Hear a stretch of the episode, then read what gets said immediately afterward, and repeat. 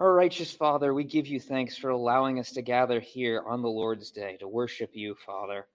We ask that you would help us to hear, you would help me to, to teach well, Father, but you would help all those listening to hear, um, to hear your truth and treasure that truth. It's in the name of your Son that we pray. Amen. All right. So we're nearing the end of our study in the Second London Baptist Confession of Faith. Um, we are now on chapter thirty-one, and there is only one more chapter um, left in the confession. So nearing the end here. Um, today we'll be doing uh, chapter thirty-one, as I just said, of the state of man after death and of the resurrection of the dead. So we'll be talking about that. Um, question thir- or uh, question one. Uh, in your uh, question sheet is briefly outline chapter thirty-one. Normally, I would have it written on the board for people to look at, but as you can see, there is no board today. So, um, and it's quite a long outline, so I recommend, uh, apparently downstairs. I guess they might be using it downstairs. I don't know. Oh, it is in the closet? Oh, okay. Well, regardless, I don't have it right now. Neither do I have the outline written on it, so... Um, if you are interested in an outline of the chapter, I do recommend um, looking in Waldron's book for the answer to that question. Um, question two, uh, what does, oh, actually, before I go that, I should probably actually read the uh, confession. So uh, this is chapter thirty-one, and um, it's it's not a very long uh, chapter. It's just three paragraphs, so I will read that. Paragraph one, the bodies of men after death return to dust and see corruption.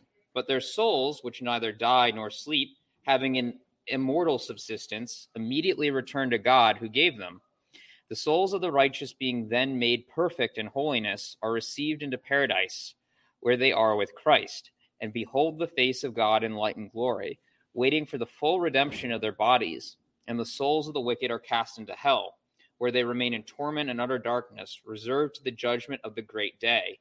Besides these two places for souls separated from their bodies, the scripture acknowledgeth none. Paragraph two. At the last day, such of the saints are, as are found alive shall not sleep, but be changed, and all the dead shall be raised up with the selfsame bodies, and none other, although with different qualities, which shall be united again to their souls forever. And then paragraph three.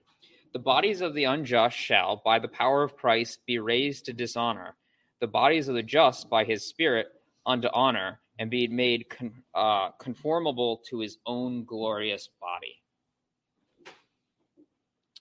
So, question two on your sheet is, what does the phrase intermediate state signify? Because we're going to be talking a lot about the intermediate state today. And intermediate means in between. So we're going to be talking about, at least for the first part of this lesson, uh, the in-between state between our death and our resurrection. Uh, when we die, when people die, they're either going to go to heaven or hell, but they have not yet received their uh, immortal bodies. We're, uh, we're still awaiting that. Um, and this is in contrast to the eternal state. After the resurrection and the final judgment, there are no more major milestones in human history, and thus it's called the eternal state, because we will not be changing uh, from the state we're in once we're there, either in heaven or hell. So that's that's the contrast there. Does anybody have any questions on that terminology? All right. Question three. What are the two uh, key scriptural distinctions crucial to a proper understanding of the intermediate state? Um, so there's the distinction between body and soul, um, and I'm not going to necessarily get into a, a discussion of uh, bipartite and tripartite um, uh, in regards to humanity. If a human is composed of humanity is composed of two parts or three parts, suffice to say that um, we're just dealing with the distinction of the material side of man and the immaterial side of man, the uh, body and soul. And then Waldron also has the distinction between the righteous and the wicked. Even prior to the final judgment, the righteous and the wicked dead are treated differently, and they're going to go to different locations. Does anybody have any questions about that or comments? All right.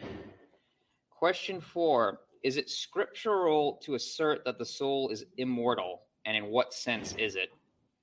So as we uh, heard from the confession, the confession describes our soul as immortal, and it is appropriate. It is scriptural to say that it is immortal. um, although not in every sense of the word. For example, some of the Greeks had the idea that the soul was uncreated, and it's in that sense immortal, that it's uncreated, un- incapable of ceasing to exist. And that's not a correct understanding of the immortality of the soul. Our souls were created by God, and we are forever dependent upon him to sustain us. If he were to cease from sustaining us, obviously he's not said that he would do that, but if he were to cease from sustaining us, we would cease from existence. So we're not immortal in that sense. Instead, what is meant by immortal is that we will not cease from existing because nothing else in the universe can cause our soul to stop from existing. Our souls will never cease to exist, whether we are wicked or good, whether we go to heaven or hell, uh, and whether we're in the intermediate state or the eternal state. And um, I have Revelation fourteen here. What do I have Revelation fourteen here for? Um, sorry, one second. Oh, yes, I wanted to um, make the point that um, some uh, people want to deny that even in hell, uh, or people want to deny that in hell people continue to exist. That's a that's a view that's gained some traction here in the uh, in the recent decades. Uh, so I just wanted a proof text to show that yes, even the unrighteous uh, that go to hell do continue in their existence. Uh, their soul does not cease to exist. Revelation fourteen, nine through eleven. And the third angel followed them, saying with a loud voice, "If any man worship the beast and his image and receive his mark on, in his forehead or in his hand, they shall drink of the wine of the wrath of God, which is poured out without mixture into the cup of his indignation, and shall be tormented with fire and brimstone in the presence of the holy angels and in the presence of the Lamb. And the smoke of their torment ascendeth up forever and ever, and they have no rest day nor night, who worship the beast and his image, and whosoever receiveth the mark of his name." So this is a description of the wicked, and it says specifically the smoke of their torment goes up forever and ever. So this is this is never ending, and they have no rest day nor night. It does not describe a cessation of existence. They are continuing to exist. Um, question five, was there any questions on that before we move on? All right, question five. What is the scriptural support for the idea that the body and soul are two different things and that the soul continues to exist after the body dies? Um, so the next proof text we'll come back to several times because it's very important. Could I get somebody to read Second Corinthians five, verses one through eight?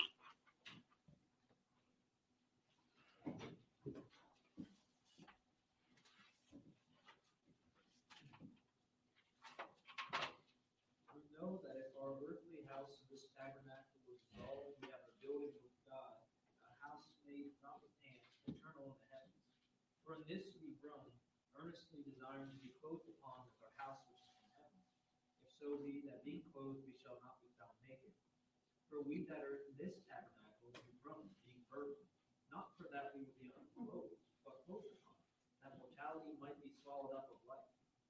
Now he that hath wrought us for the selfsame thing as God, he also hath given unto us the earnest of the Spirit. Therefore we are always confident, knowing that whilst we are at home in the body, we are absent from the Lord, for we walk by faith, not by sight. We are confident, I say, and willing, rather to be absent from the body and be present with the Lord. So the key verse there is the last one there, verse eight. Uh, we are confident, I say, and willing, rather, to be absent from the body and to be present with the Lord. To be absent from the body, at least in the intermediate state, is to be present with the Lord. It's fairly straightforward there. Um, there's also uh, Genesis two seven in conjunction with Ecclesiastes twelve seven. Genesis two seven, and the Lord God formed man of the dust of the ground and breathed into his nostrils the breath of life, and man became a living soul. And then Ecclesiastes twelve seven, then shall the dust return to the earth as it was, and the spirit shall return unto God who gave it. So man, being made of dust, will return to dust, but our spirit will return to God, the God who made us. And then there's Matthew uh, twenty, uh, ten, twenty-eight. And fear not them which kill the body, but are not able to kill the soul, but rather fear him which is able to destroy both body or soul and body in hell. So there's a distinction here between the body and the soul. Any questions on that or comments? All right, question six. What crucial balance should guide the Christian as he thinks about death? Um, so we're not to fear death. Uh, we're not to be indifferent to death. We're to look forward to death without necessarily seeking it. And I think the uh, um, a good passage for reflecting how we should think about death is Philippians one, verses twenty through twenty-five. According to my earnest expectation and my hope, that in nothing I shall be ashamed, but that with all boldness, as always, so now also Christ shall be magnified in my body, whether it be by life or by death. For to me, uh, for to me to live is Christ, and to die is gain. But if I live in the flesh, this is the fruit of my labor. Yet what I shall choose, I wot not. For I am in strait betwixt the two, having a desire to depart and to be with Christ, which is far better. Nevertheless, to abide in the flesh is more needful for you. And having this confidence, I know that I shall abide and continue with you all for your furtherance and joy of faith. So for Paul, he recognizes to die and be with the Lord is much better for him.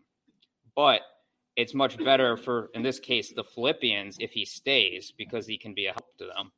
And that's ultimately the way we should think about our, our, our lives here. We all recognize, if we are Christians, we recognize to be in heaven is far better than to be on the earth where sin abounds and pain and death.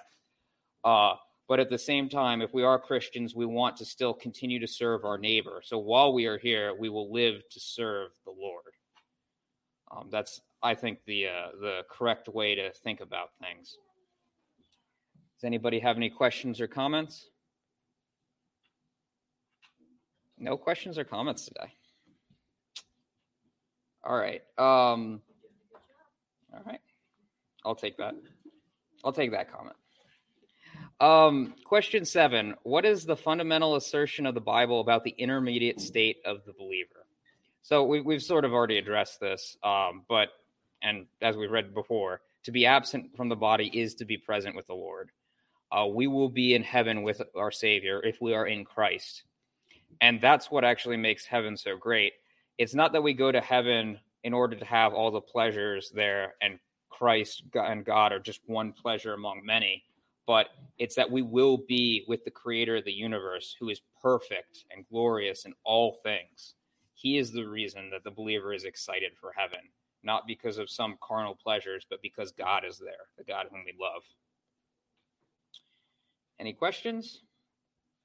All right. No, no. We'll, we'll, we'll get to a discussion of that.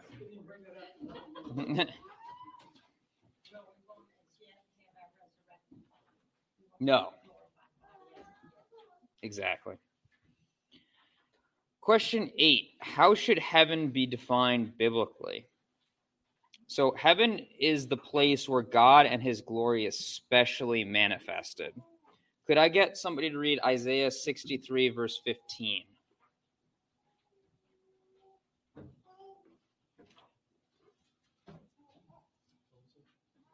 Isaiah sixty-three, verse fifteen.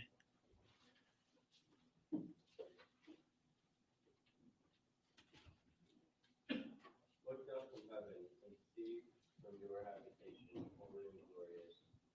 For your zeal and your mercy, the giving of your heart and your mercy toward me. So heaven is the habitation of his holiness and glory. Now, the Bible does appear to give us a tripartite view of heaven. That is, there are three parts of heaven or three heavens. Uh, Paul tells us in Second Corinthians twelve, verse two, I knew a man in Christ above fourteen years ago, whether in the body I cannot tell, or whether out of the body I cannot tell, God knoweth, such as one caught up to the third heaven. So he's here describing someone who went to the third heaven, um, implying that there are three heavens. And the way I've heard this explained, and it does seem to actually fit with the biblical data, is that um, the three heavens are our atmosphere, what we would say where the clouds are. Then you have what we would consider space. And the third heaven is where God resides. Um, whether or not you take this view, um, recognize that there are three heavens and that God specifically resides in the highest heaven. That is where his glory is specifically um, manifest. Uh, any questions on that? Comments? Yes. Sorry, going back to one question mm-hmm. about the resurrection of our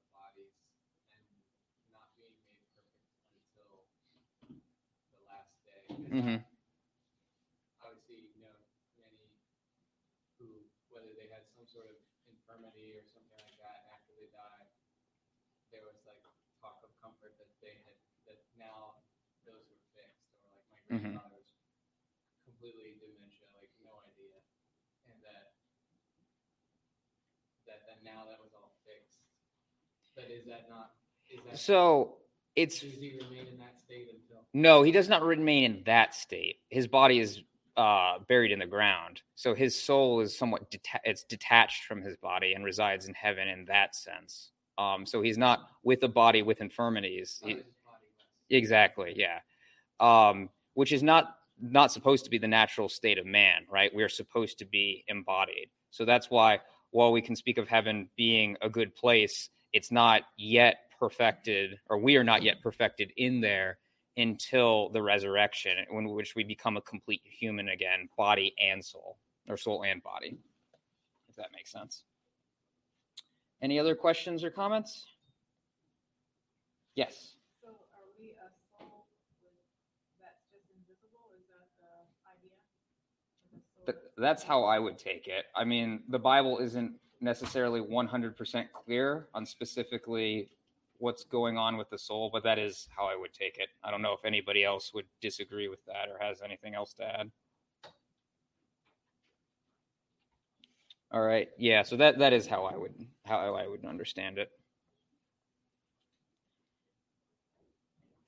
All right. Question nine, is heaven a place? And explain what you mean and provide biblical proof for your answer. So yes, heaven is a place. It's a location, and it has spatial dimension. It is not aspatial. It's not some sort of uh, metaphysical concept either. Uh, theological liberals try to make heaven and hell into some sort of symbolic or philosophical thing and not a real place. Uh, but we do know that it has spatial dimension. Um, Enoch, Elijah, and Jesus all went to heaven with bodies, and bodies imply space. Bodies take up space. Um, In the scenes of heaven uh, described in, say, Revelation, God is said to be sitting on a throne, and um, he's surrounded by those worshiping. All this implies space. And while I recognize Revelation is a highly symbolic book, I don't necessarily think this portion of it um, is symbolic into what it means. Um, so for those that are willing to allegorize visions and people going into heaven, at some point, you're just you're just turning the entire Bible into something that's not literal truth, because it's all throughout, which honestly is probably what some theological liberals want. Um, and that's more in regards actually to hell. Um, most people don't have an issue with heaven. They like the concept of heaven, but uh, they have a problem with hell. They don't like that, both in thinking that they might go there and the fact that they think that it's somehow unfair uh, that God would send people there. So um, just as uh, two pro- proof texts that hell is actually a place, Matthew thirteen, verses forty-one and forty-two, the Son of Man shall send forth his angels, and they shall gather out of his kingdom all things that offend, and them which do iniquity, and shall cast them into a furnace of fire. There there shall be wailing and gnashing of teeth. So you obviously have a very vivid description of hell, where there's... Um, It's described as a furnace of fire. That's what it's like. And then there's wailing and gnashing of teeth there, all implying uh, physicality. And then um, Mark nine, and if, the, if thine eye offends thee, pluck it out. It is better for thee to enter into the kingdom of God with one eye than having two eyes to be cast into hellfire, where their worm dieth not and the fire is not quenched. Obviously, fire has dimension. It has space to it. So this would imply that hell is, in fact, a real place. Uh, question ten, is there time in heaven? Provide scriptural proof for your answer. It is eternal, but is there is there a concept of time there? Because obviously God is God is eternal, but we would say that he's atemporal. He stands outside of time. Yes? Uh, Revelation eight one gives us a specific on that. When the Lamb broke the seventh seal, there was silence in heaven. There we go. There we go. Very specific.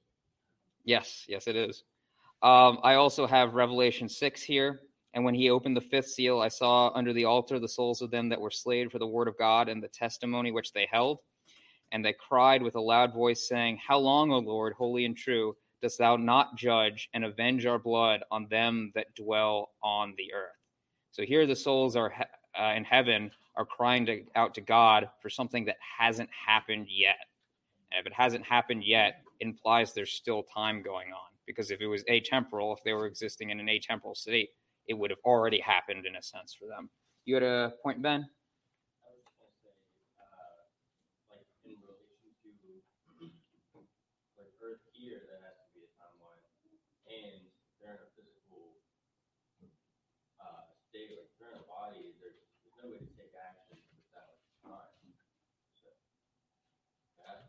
At least, at least not for uh, not for humans. God obviously is able to do things atemporally, but for us, we're not able to do that. We are bound in time, and will always be bound in time. Any other questions or comments? Yes.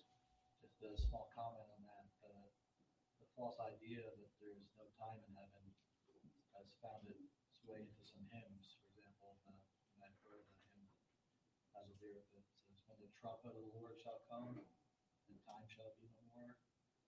So sometimes people sing that mm-hmm. inadvertently. They don't know that they might be singing something that's false. Mm. Yes. Don't you think that could be kind of in the way we're talking about the term immortal, like two understandings? Time no more in the sense that it goes forever. Uh, kind of like the two impressions of immortal, like one is no beginning and no end, versus when we say immortal, we're just God created it, but he created it to last forever. I feel like the time no more could be similar, like two different perspectives on that. Yeah, yeah. That, I guess we'd have to talk to him. That's how I would take that. Time no more in the sense that we're unlimited with God forever. All right. In context of the, the passage in the book of Revelation, it seems to be time no more until all the things are fulfilled. Nathan proclaims and swears, but it'll be time no more, and then the consummation is happening essentially at that point. So it's not even referring to hey, there's not really a concept of time anymore, but hey, the, the time is fulfilled, and uh, here it is. I don't know if the hymn writer had the same idea, but that's not seems to be in Revelation. Yeah, that is that is where um the idea sort of comes from, that there is no time in heaven. The K J V, and I'm not sure if any other translations render it this way, do render a specific passage as there shall be time no more. But as Andrew pointed out, the context doesn't say there won't be time in heaven. Um, it's not what it means there. Okay, uh, on to question eleven. Um, where, what are the biblical arguments for the truth that the spirits of believers become perfectly holy when they die? Uh, could I get somebody to read Hebrews twelve, twenty-two through twenty-three? I think this is this makes it an open and shut case here.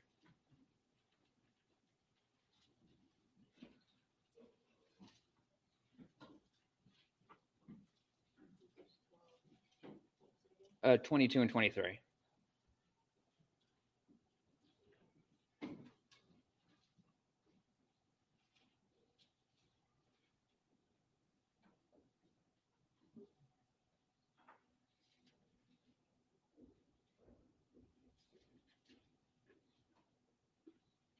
First one to get it can read it.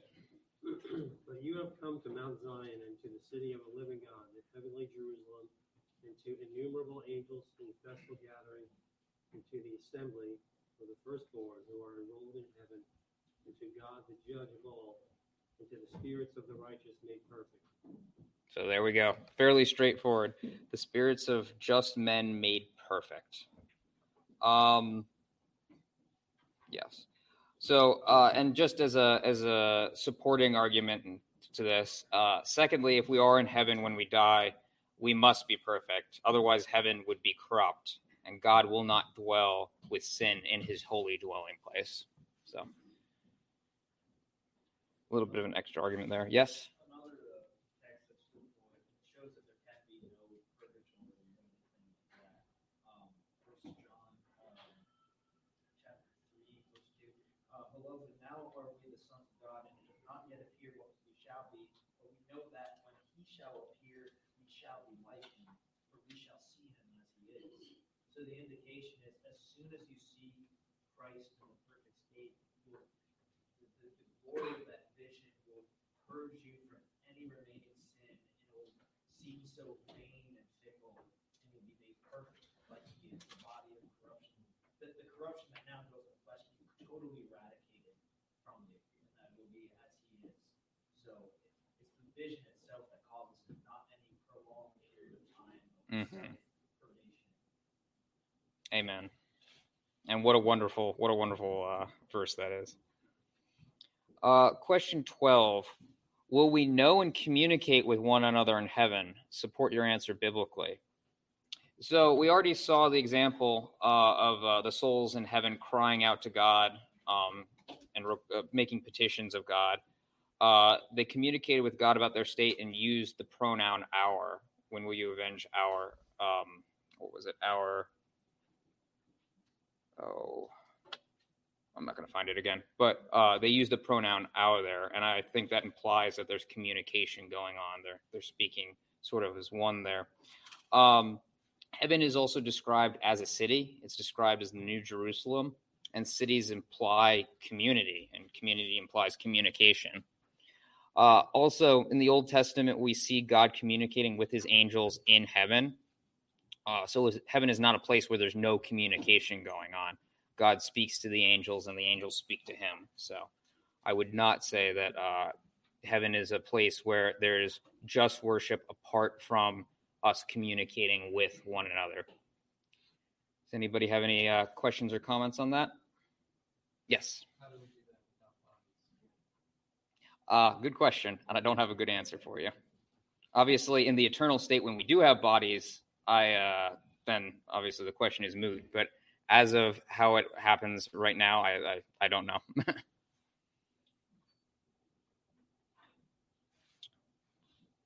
see. All right. Question thirteen. How do we know from the Bible that the spirits of all believers enter heaven at death? So we've already seen to be absent from the body is to be present with the Lord. And I think that's Paul's in the context of speaking to Christians, so he's uh, he's alluding to the fact that Christians will be with the, the Lord. I also have um, Revelation fourteen thirteen, and I heard a voice from heaven saying unto me, "Write, blessed are the dead which die in the Lord from henceforth. Yea, saith the Spirit, that they may rest from their labors, and their works do follow them."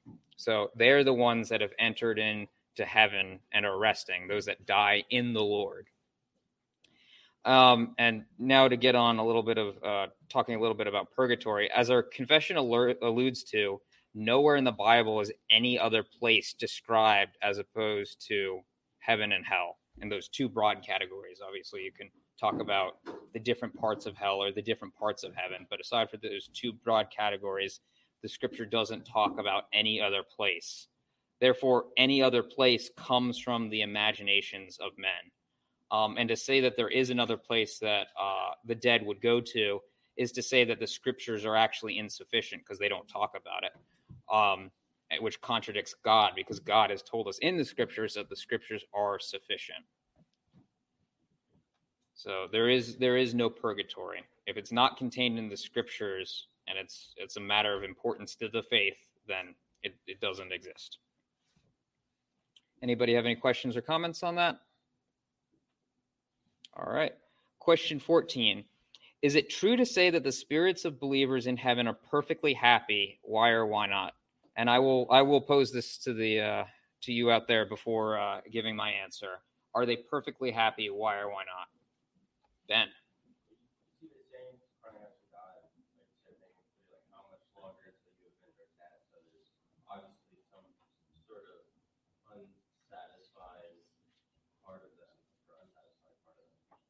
Yes, exactly. And that's that's where I was going to go to. Um, and additionally, you also have the fact that the resurrection hasn't happened yet, so that they are still disembodied in a sense. So the souls in heaven are happy, but they are not yet perfectly happy. We will be perfectly happy on the uh, day of judgment and after.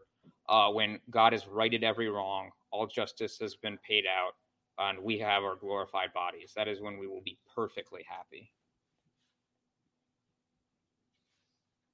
Um, and then I just wanted to read Psalm twenty-seven four.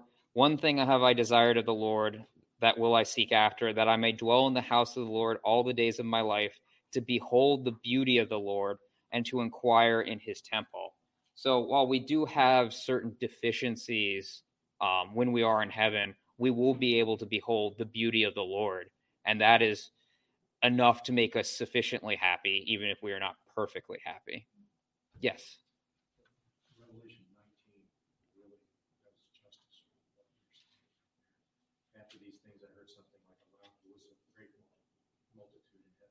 Hallelujah, salvation and glory to our God, and it just keeps going.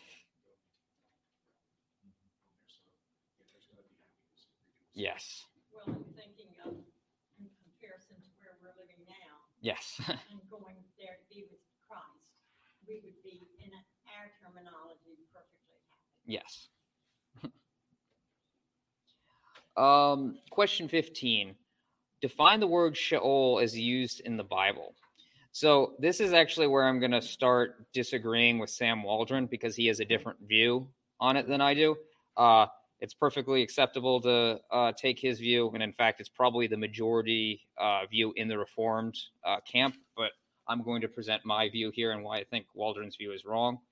Um, Waldron has the view that it doesn't always mean the same thing, uh, that is Sheol, which is fine, uh, but the primary meaning he assigns to it is hell, that is the place where only the unrighteous dead go, not where the righteous dead go. Um, he says that all the righteous dead go only to heaven, even in the uh, Old Testament. And that's where I would make a, a distinction. I would say that prior to uh, the coming of Christ, all the, or well, actually the resurrection of Christ, all the righteous dead did actually go to Sheol. Now, um, Sheol is also basically the equivalent of Hades in the New Testament. Um, and a good spot to uh, to see this is um, Acts two twenty-seven. So Peter, on the day of Pentecost, is preaching, um, and he's preaching from several Old Testament passages to prove that Jesus is the Christ. And one place that he preaches from is Psalm sixteen ten. So in Acts two twenty-seven, him quoting Psalm sixteen, he says, "But thou wilt not leave my soul in hell, neither wilt thou suffer thine Holy One to see corruption." Now, uh, the word rendered hell there in the King James is actually the Greek word Hades. But if you go back to the Hebrew of Psalm sixteen, it's the word Sheol. So in our inspired New Testament, we understand that Hades can also, it's the same thing as Sheol, at least in that context. Um, and this is the place that I would say even the righteous dead go to um, uh, prior to Christ's resurrection. It's not equivalent to hell in the sense of we think of hell as the place where only the unrighteous dead go to. But prior to Christ's coming, uh, all the dead went there. And there's a couple of proof texts um, that support this. And I'll be reading from the E S V for these two proof texts um, just because it does actually render the uh, the word there as Sheol. Uh, Genesis thirty-seven five, and this is Jacob speaking of Joseph when he thinks that he has died. Um And it's referring to Joseph. All his sons and his daughters rose to comfort him, but he refused to be comforted and said, "No, I shall go down to Sheol to my son mourning." So here, Jacob, who we would have to say if there's any uh, person in the old, well, not maybe not any, but we would say that of the patriarchs, surely Jacob would be uh, considered righteous uh, when he goes down to die. He says he will go down to Sheol just like his son. And then Job seven, where Job is just speaking a little bit generically about uh, who goes down to uh, Sheol, verses nine and ten.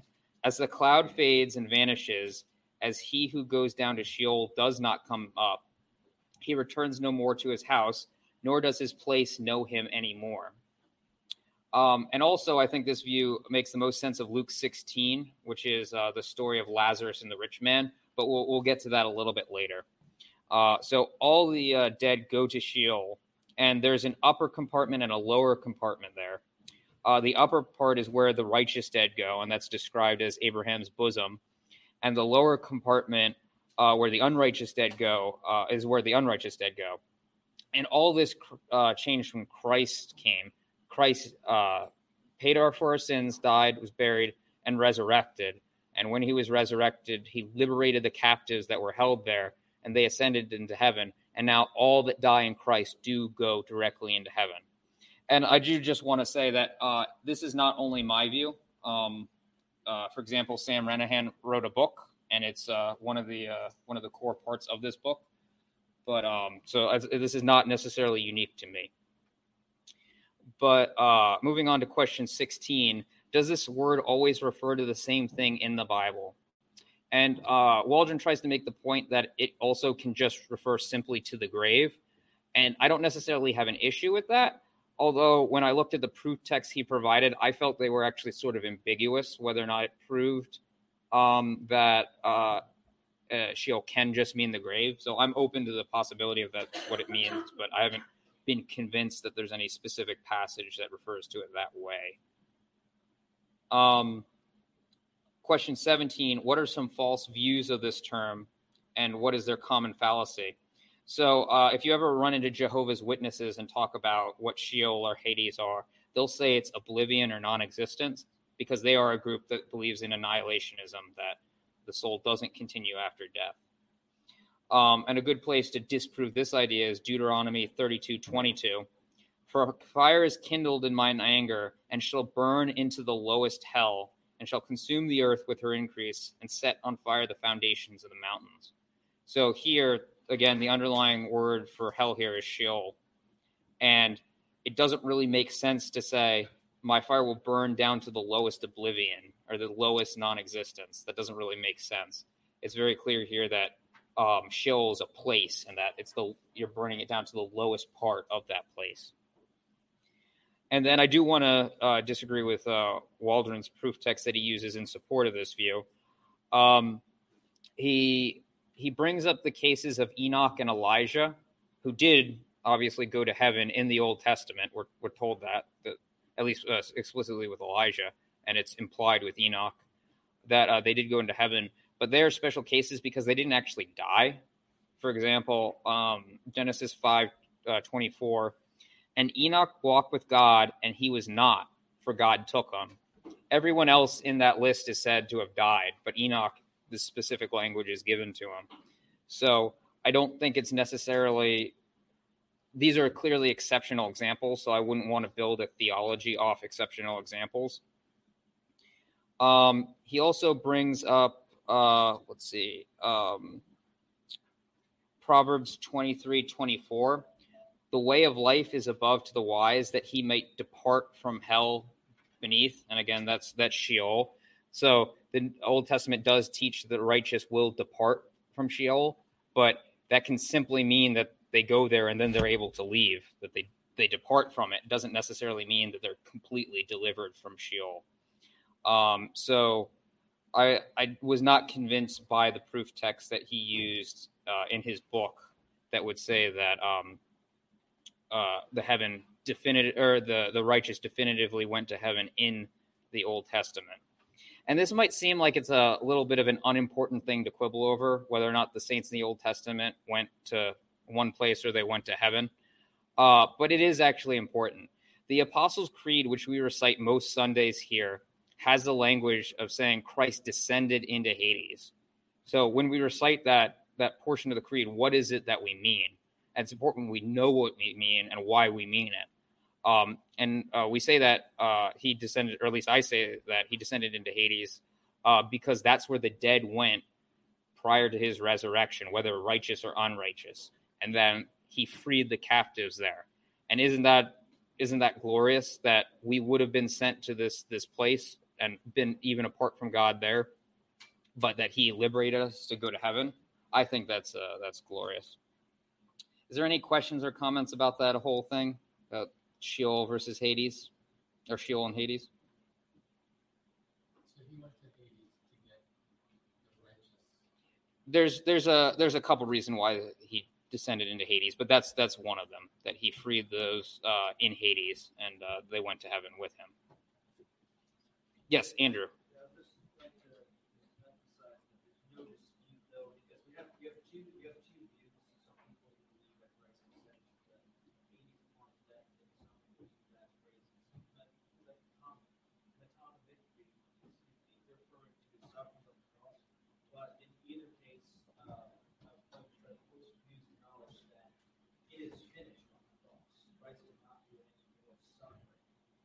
Yes.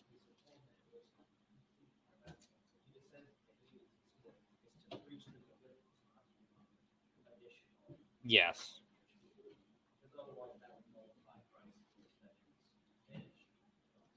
Yeah.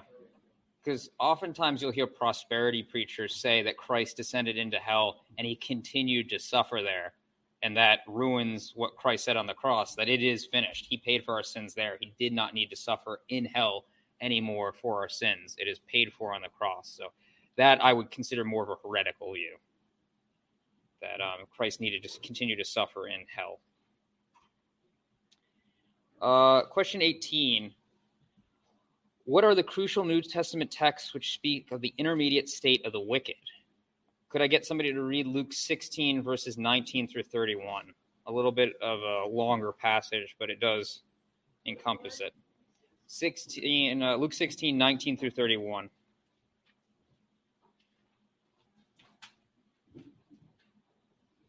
There was a rich man who was clothed in purple and fine linen, and who feasted sumptuously every day. And at his gate was laid a poor man named Lazarus, covered with sores, who desired to be fed with what fell from the rich man's table. Moreover, even the dogs came and licked his sores. The poor man died and was carried by the angels to Abraham's side. The rich man also died and was buried, and in Hades, being in torment, he lifted up his eyes and saw Abraham far off and Lazarus at his side. And he called out, "Father Abraham, have mercy on me, and send Lazarus to dip the end of his finger in water and cool my tongue. For I am in anguish in this flame." But Abraham said, "Child, remember that you in your lifetime received your good things, and Lazarus in like manner bad things. But now he is comforted here, and you are in anguish. And besides all this, between us and you, a great chasm has been fixed, in order that those who would pass from here to you may not be able, and none may cross from there to us." And he said, "Then I beg you, Father, to send him to my father's house, for I have five brothers, so that he may warn them, lest they also come into this place of torment." But Abraham said, "They have Moses and the prophets, let them hear them." thirty-one. And he said, "No, Father Abraham, but if someone goes to them from the dead, they will repent." He said to him, "If they do not hear Moses and the prophets, neither will they be convinced if someone should rise from the dead." So here we're, we see that um, the rich man has been sent to a place of torment. We know this isn't the final state yet. The, uh, the judgment hasn't happened yet.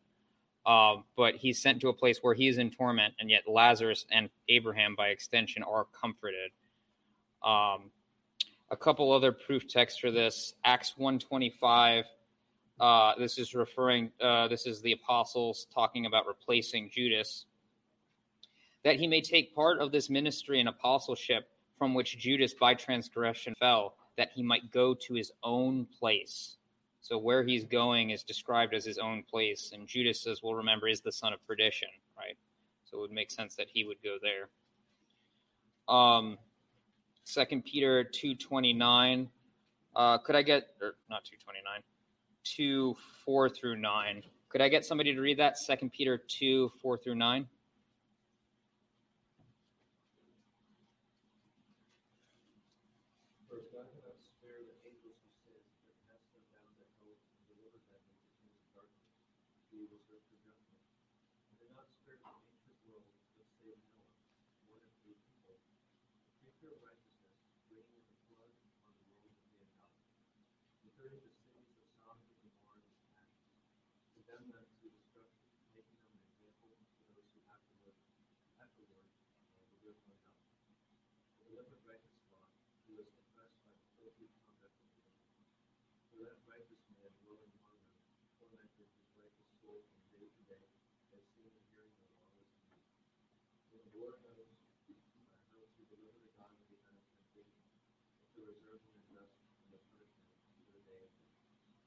So to reserve the uh, the unjust unto the day of, or to reserve the unjust under punishment to the day of judgment.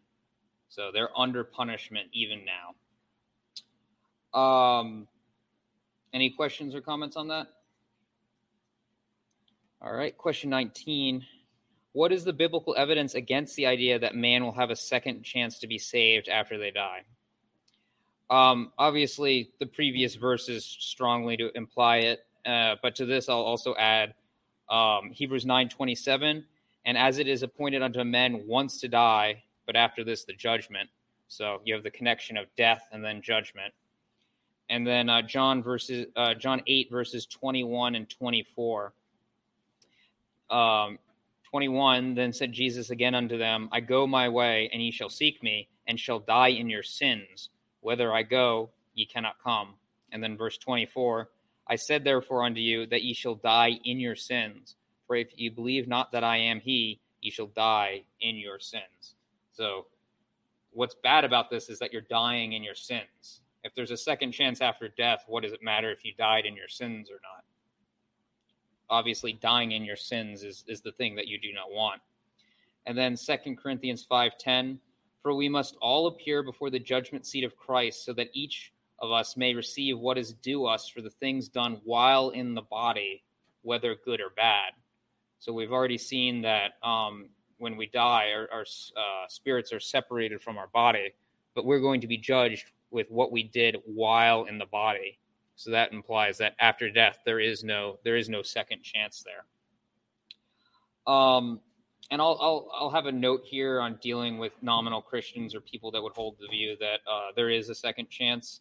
Um, oftentimes, when you're dealing with someone who doesn't want to believe what the Bible says, uh, they'll try to weasel around passages that like this that don't explicitly say it, uh, and they'll try to argue implications with you. But um, in this case, I think it's especially noticeable, like, where is the Bible verse that explicitly teaches what they're trying to say? Is there a Bible verse that explicitly says, oh, yeah, there will be a second chance after death? Obviously not. There's not. Um, so it's a good rule to try and get someone to actually sub- try to uh, subordinate their view from directly from the Bible. And if they refuse to do that or unable to, are unable to do that, they're being a hypocrite to try and get you to Uh, to try and say that, oh, that's just implied or that's just your interpretation there.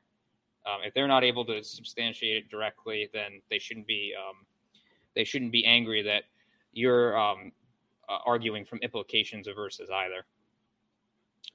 Question twenty, what biblical passages explicitly state that both the righteous and unrighteous will be raised from the dead? And we are beginning to run a little low on time here, so I will... We'll just do... Actually, these are short. We'll do all three. Uh, can I get somebody to read... Oh, Ben, did you have a question?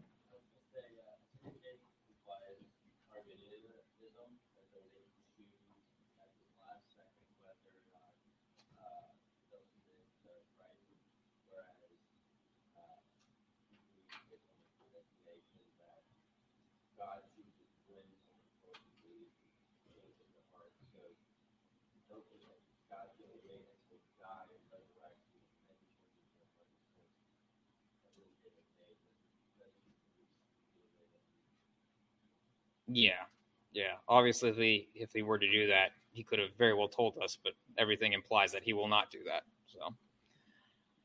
So, um, could I get somebody to read Daniel twelve two?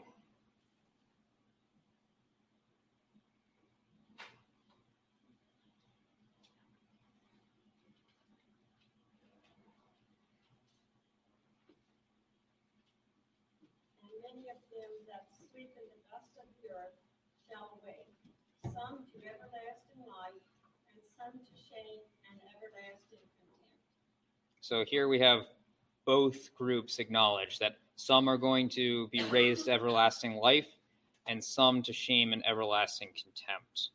Um, and then I'll just read these these next two.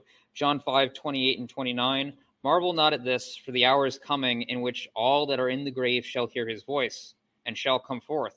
They that have done good unto the resurrection of life, and they that have done evil unto the resurrection of damnation. And then Acts twenty-four fifteen, and have hope towards God, which they themselves also allow, that there shall be a resurrection of the dead, both of the just and the unjust. So both will be raised, um, whether righteous or unrighteous. Question twenty-one, is the resurrection body the same as or different from the present body? So the answer is yes. It is both uh, the same and different. Um, it is our same body. Uh, when Jesus was raised, his tomb was empty. Uh, the clear implication that Jesus was raised with that same body.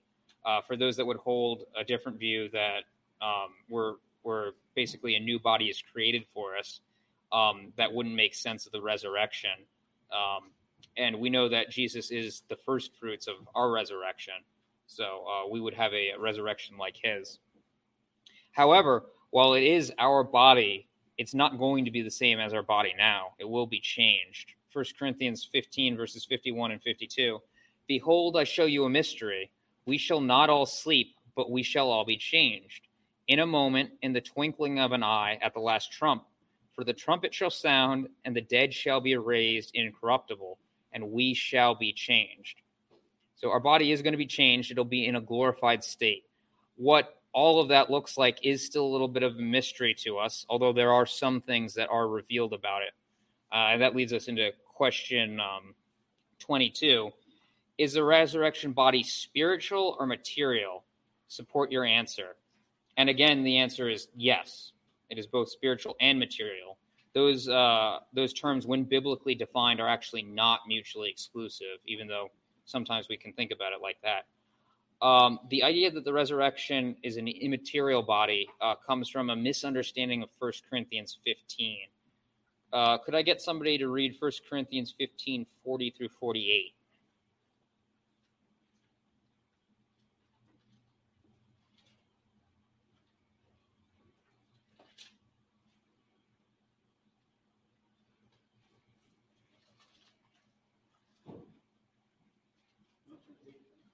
Uh, First Corinthians fifteen, forty through forty-eight. There are also celestial bodies and terrestrial bodies, but the glory of the celestial is one, and the glory of the terrestrial is another. There is one glory of the sun, another glory of the moon, and another glory of the stars. For one star differs from another star in glory. So also is the resurrection of the dead. Body is sown in corruption, it is raised in incorruption. It is sown in dishonor, it is raised in glory. It is sown in weakness, it is raised in power. It is sown, it is sown a natural body, it is raised a spiritual body. There is a natural body, there is a spiritual body. And so it is written, and the first man Adam became a living being, the last Adam became a life-giving. However, the spiritual is not first, but the natural, and afterward the spiritual. The man, the first man was of